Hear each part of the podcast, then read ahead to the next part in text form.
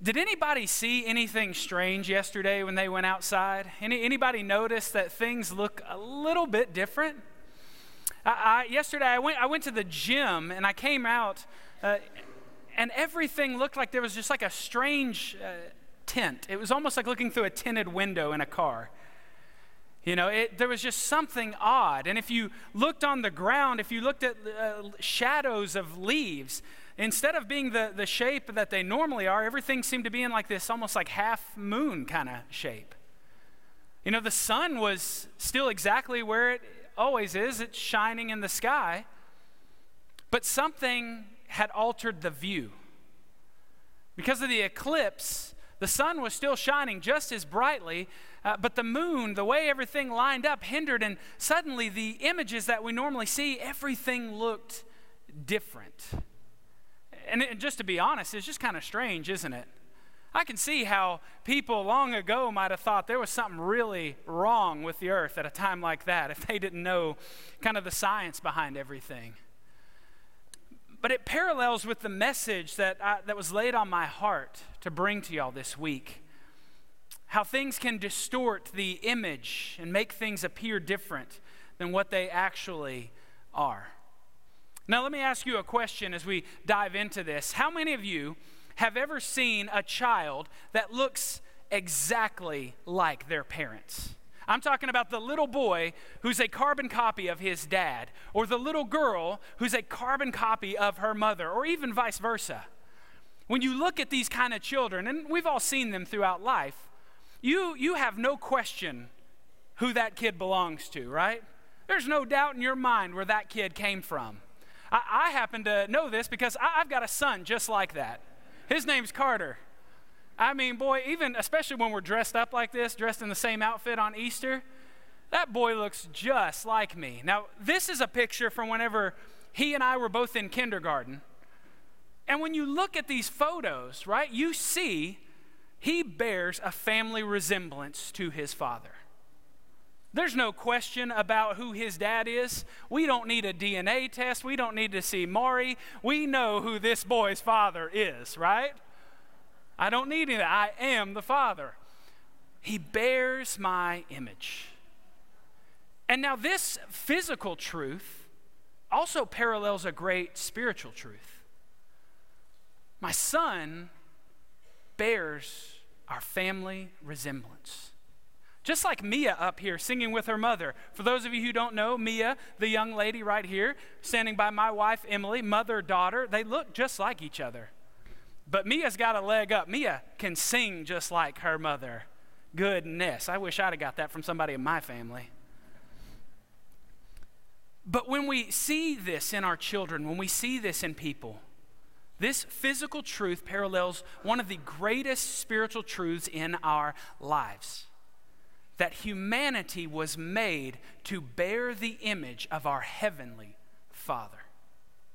We were made to bear the image of God to all of creation, to shine His glory everywhere we go. When God created us, He created us to be displays of who He is. So let me ask you this question this morning when people look at you, what do they see?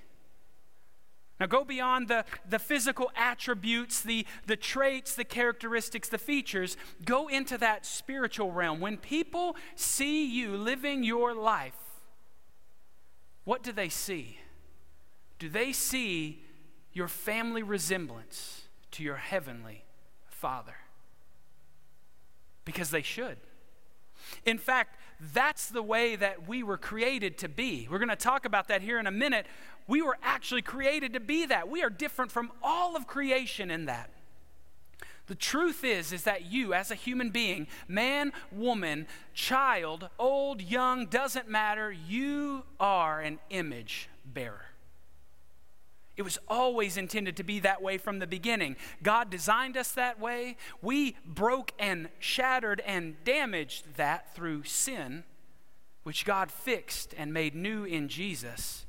And then He calls us to bear that redeemed image in Christ. But the truth is, you bear one of two images. You either bear the image of God that was fallen and shattered through sin that has not been fixed or redeemed. The image of God, it's still there, it's just scarred, marred, and broken. You still have dignity, you still have value, but that image no longer shines and shows the way it should. You either bear that image or you bear the image of Christ Jesus, who has redeemed, renewed, and restored the full image of God in each and every one of us who believe in him. And there's no middle ground. You either bear the image of the broken or you bear the image of the restored. And we're going to find out today which one you bear. And you need to know this as well. Uh, this right here, when I'm talking about the image of God, when we go back to looking at the purpose, the original intent of man, people ask the question, what is humanity here for? What's the purpose of life? You've got to go back to the source, back to the Creator. And when God made humanity, He made us different from everything else. Now, don't get me wrong, everything else in creation was good. You go through the first few days, everything is good, everything is good, everything is good. But when he makes man, he gets to that and he said, It is very good. And there's something different about humanity. There's something different about humanity. We are the only things in creation that are said to bear his image. In God's original design and plan, He wanted us to be His perfect representatives to all of creation. Let's read Genesis 1, beginning in verses 26 and 27. Genesis 1 says this And then God said, Let us make man in our image, after our likeness and let them have dominion over the fish of the sea and the birds of the heavens and over the livestock and over all the earth and over every creeping thing that creeps on the earth. Verse 27 And so God created man in his own image. In the image of God, he created them, male and female, he created them. Guys, this is a striking crescendo in the creation account. Nothing in all of creation is like God but us. The final stamp on creation was God making us after his image. Could you have a higher honor? Could you be made more beautiful, more wonderful than to be made in the image of Almighty God, like Emily said, who created everything. What more could we ask for? What more could we need? And when we look at Adam and Eve, let's, let's go into the garden and let's look at them. Before sin, we have Adam, we have Eve together. In his image, he made them male and female, he created them.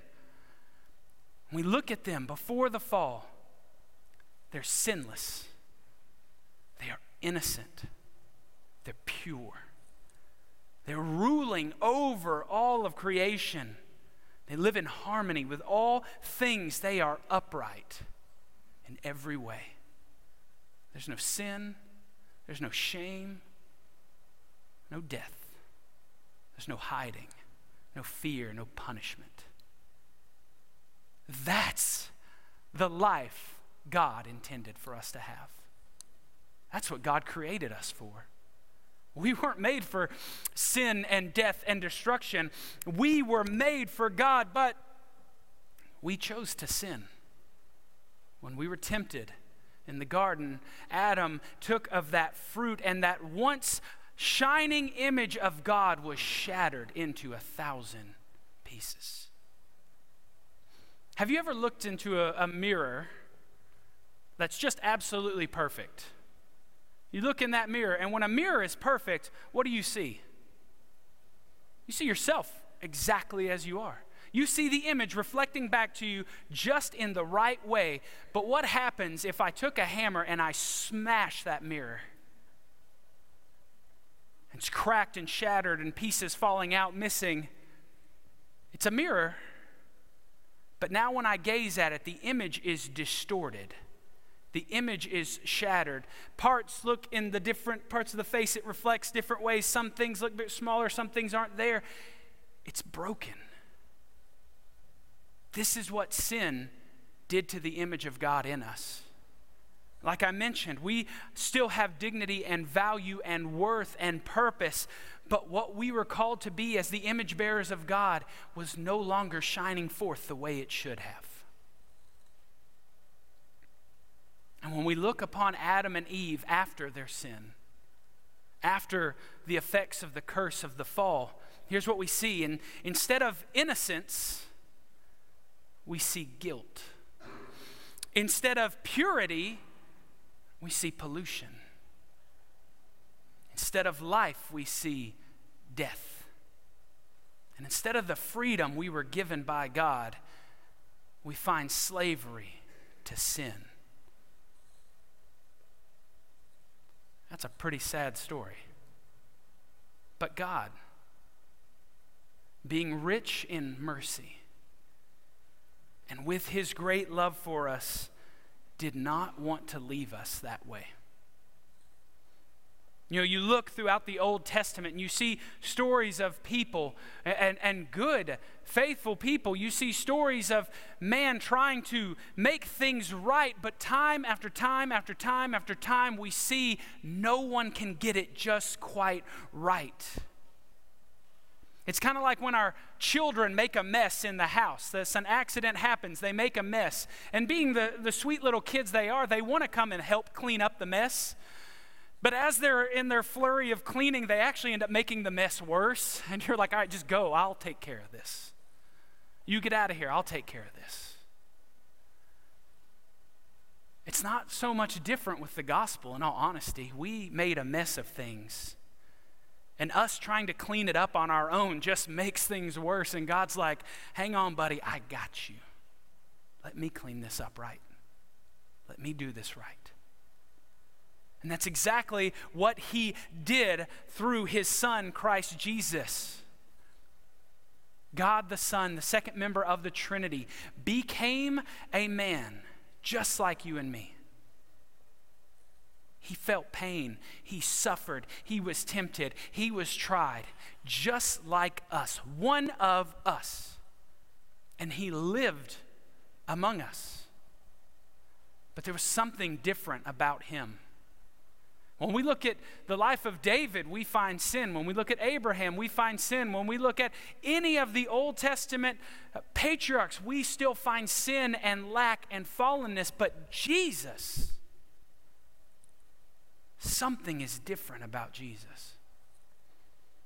When we look at his life, he was different from everyone else. His life was one without sin. He lived in this perfect relationship with his Father. It was a life of love, of service, of sacrifice, a life of compassion, of helping, encouraging, of healing, restoration, faithfulness when we look at the life of Christ, what we find is the perfect image of God on display. In everything he did, in everything he thought, in everything he said, Jesus was the perfect image of our God. Where Adam had the potential, right? Adam was made innocent, Adam bore God's image, but when Adam was tempted, he failed. Jesus was the actual. Jesus, innocent. And whenever he was tempted and tried, he overcame and offered himself as that perfect sacrifice for our sins. Paul says this in Colossians 1:15 that he is the image of the invisible God. Which honestly that sounds kind of like an oxymoron, doesn't it? How do you see the image of something invisible? Doesn't, but again, it's not just the physical. What Paul is doing is he's tying in the physical reality. The life he lived is the bearing of this spiritual truth. that the life we see in Jesus is that of the perfect God. The perfect life seen on full display in Him. But you might wonder how that helps us. Well, sure, Aaron, that's great that He could be perfect, but guess who still has problems? This guy. How does that help us that Jesus was the perfect image bearer of God? Don't understand. One of the greatest blessings that we receive when we become believers, the moment you believe in Christ Jesus, the moment you put your faith and your trust in Him for salvation, so many good things happen. I couldn't sit here and name them all if I had time, but I'd love to if you'd give me the time. But among them, yes, you are fully justified, declared righteous, holy, and set apart. But another one, going back to our original purpose that God made us with, another one is that we are transformed into the image of God in Christ Jesus. That image that God created us with is restored in Christ Jesus. Here's what Paul says in 2 Corinthians chapter 3 verse 18. This is a, it's, a, it's a promise and a declaration over believers. Paul's kind of explaining to the early church believers because you got to remember the early church was made up of Jews and Gentiles. Many of the other Jews who were not believers, they didn't see Christ as the Messiah. But those Jews who did come into the faith, they saw him for who he really was. And Paul says this of those who have believed. That's you and me as well who have believed. He said, And we all, with unveiled face, beholding the glory of the Lord. Beholding the glory of the Lord. Are being transformed into the same image from one degree of glory to another. For this comes from the Lord who is Spirit. What Paul is saying here is that we Christians, the veil has been removed from our eyes. We see Jesus for who he truly is, not just a man, though he is truly a man, but he is also the only begotten Son of the Father. He is the Messiah, come to rescue us from sin and death and to redeem us to our heavenly Father. We behold the glory of the Lord. That is Christ Jesus. There is nothing more glorious than Christ Jesus. He is the fullness of God on display. And then here's what it says not only do we behold it, right? It's one thing to see it. Wow, that's beautiful. But we see it. And the Bible declares that we are also being transformed into that same image. We behold the glory that is Christ Jesus, the beauty of God on full display and the Bible declares that you, believer, are being transformed into that same image. It doesn't always feel that way, though, does it? I mean, there's times whenever we look at our lives, and sometimes we, you know, we get a little proud of ourselves, like, man, I'm really looking like Jesus today. I'm doing real good. I read my, I did this, I helped that guy. But then there's those other days. We don't share those as much. And we feel like we're not really bearing that image as well. What I want to remind you is promises like this in Scripture don't say, if you do this thing good enough, then you'll be transformed. No, it says you are being transformed. You need to trust that your Heavenly Father knows exactly what He's doing in your life. He knows how He is growing you, how He is shaping you, how He is maturing you. He knows how He's using everything to build you up and conform you to the image of His Son.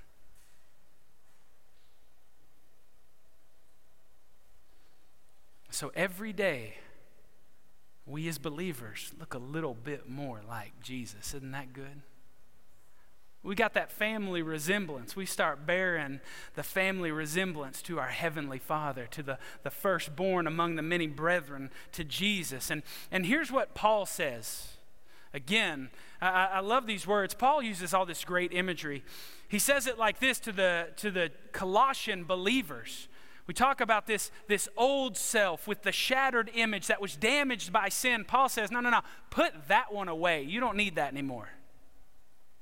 He says, put on the new self. Colossians 3:10 says, and have put on the new self, which is being renewed in knowledge after the image of its creator. Put on the new self, which is being renewed you're always being renewed in Christ. And it's renewed in knowledge after the image of its creator. It's the image of Jesus, that new self. In Romans chapter 8, Paul says it like this again, another promise, the plan, the purpose. Where's God taking all this? It says that for those whom he foreknew, which are believers, he also predestined to be conformed to the image of his son in order that he might be the firstborn among many brothers. If you ever wonder what your destiny is, what the future holds, I can't give you all the details, but I can tell you this. If you're a believer, your destiny is to be conformed into the image of Christ Jesus. That's a promise in Scripture that you are predestined to be conformed to the image of His Son. That's a guarantee. You can take that to the bank we are being conformed. And so here's what I want you to know, and here's how I want you to go. As humans, our original design and purpose, getting back to the, the beginning of things, our original design was that we were made to bear the image of God. We were supposed to be those showing God to the world. But our sin damaged that. So it was never properly displayed. And we all know, even us believers, we know times in our lives where the image of God was not properly on display. We know that it was shattered within us. But Christ has restored us. He has given us that new image through his life, death, and resurrection. And now, as Christians, we have been made new to bear the image of him who has freed us from sin and death. We have been made new to shine the life and the light of Christ into all creation. So, how do we do that? I mean, that's a great calling. It's a mighty calling. It's a promise given to us from God. What's it look like, right? What does it look like to actually see this in our everyday life? Well, let's go back to Pastor Jason's recent sermon series the one another series. Last week we talked about serving one another. Look at the life of Christ. Whenever he came, the King of Kings, the Lord of Lords, humbled himself and took the form of a servant. When you serve one another, you are showing Christ to the world because Christ was a servant. Talk about accepting one another we never read a story in the scripture whenever someone comes to Jesus faithfully and him turning them away. No, Jesus accepts every single person who comes to him in faith. Shouldn't we then accept everyone who comes in faith? And when we accept one another, when we don't regard them based on their, their status or their income or their education or their achievements or their this or that, when we accept people, aren't we then displaying the glory of God to the world? When we encourage one another, doesn't Christ encourage us constantly? The Holy Spirit uplifting and building us up, encouraging us as well. When we encourage one another, we're putting Jesus and God, the Holy Spirit, on full display. Just like when we forgive one another. And I won't lie, that's, that's for me, that's the hardest one, y'all. It's the hardest. It's easy to talk about forgiveness, it's hard to walk in. But forgiving people when they wrong you, I think that puts God on display like nothing else. And we forgive because we've been forgiven. In the same way, we should love because we too have been loved. We were called to love one another just as God loves you. While you were yet his enemy, Christ died for you. The New Testament is filled with so many examples of what this looks like to display the life, the love, and the glory of Christ to bear God's image. But if I had to summarize it, I, I kind of like to take big, complicated things and make them real simple and easy, okay? Here's what I would say If you look to Christ, people will see Christ when they look at you. If you look to Christ, people will see Christ when they look to you. How to handle that difficult person? Look to Christ. How to handle this hard situation? Look to Christ. What do I do about this or that? Look to Christ. Looking to Christ at all times, and I promise you, people will begin to see Christ when they look at you. And where we once saw sin and death, we will see newness. We will see life. We will see the image of God on full display because, like I said earlier, you are an image bearer. You were made to display the glory of God to all creation. And, believers, I want you to know this is absolutely true of every single one of you. You may not realize that, you may not feel like that, but it is absolutely true. If you have believed in Jesus, then you have received every bit of this blessing. You've been transformed. You are being transformed. You are being renewed in the image of Christ. Now go walk in a manner worthy of that. Put Christ on full display for the world to see, to love, to glorify, and turn to so that when people look at you, they see your heavenly family resemblance. They see your heavenly Father. They see your brother, Jesus. But for anyone else who's not yet believed, this isn't true of you yet. The good news is, is that the invitation is open to every single person who will turn to him and believe. But if you have not believed in Jesus, then you're not yet forgiven. You're not redeemed. You've not been made new. And that image that you were supposed to bear is still shattered and broken. And there's nothing that you can do to fix it. There's nothing you can achieve, nothing you can give, nothing you can do to fix that brokenness. But you can turn to Christ and He will fix everything and make it brand new. So let's go back to my original question. Like I said, you're an image bearer. So, what do people see when they look at you? Do they see the image of the broken, the fallen, the shattered? Or do they see the image of the redeemed? Forgiven, the beloved, the made new in Christ. Let's pray.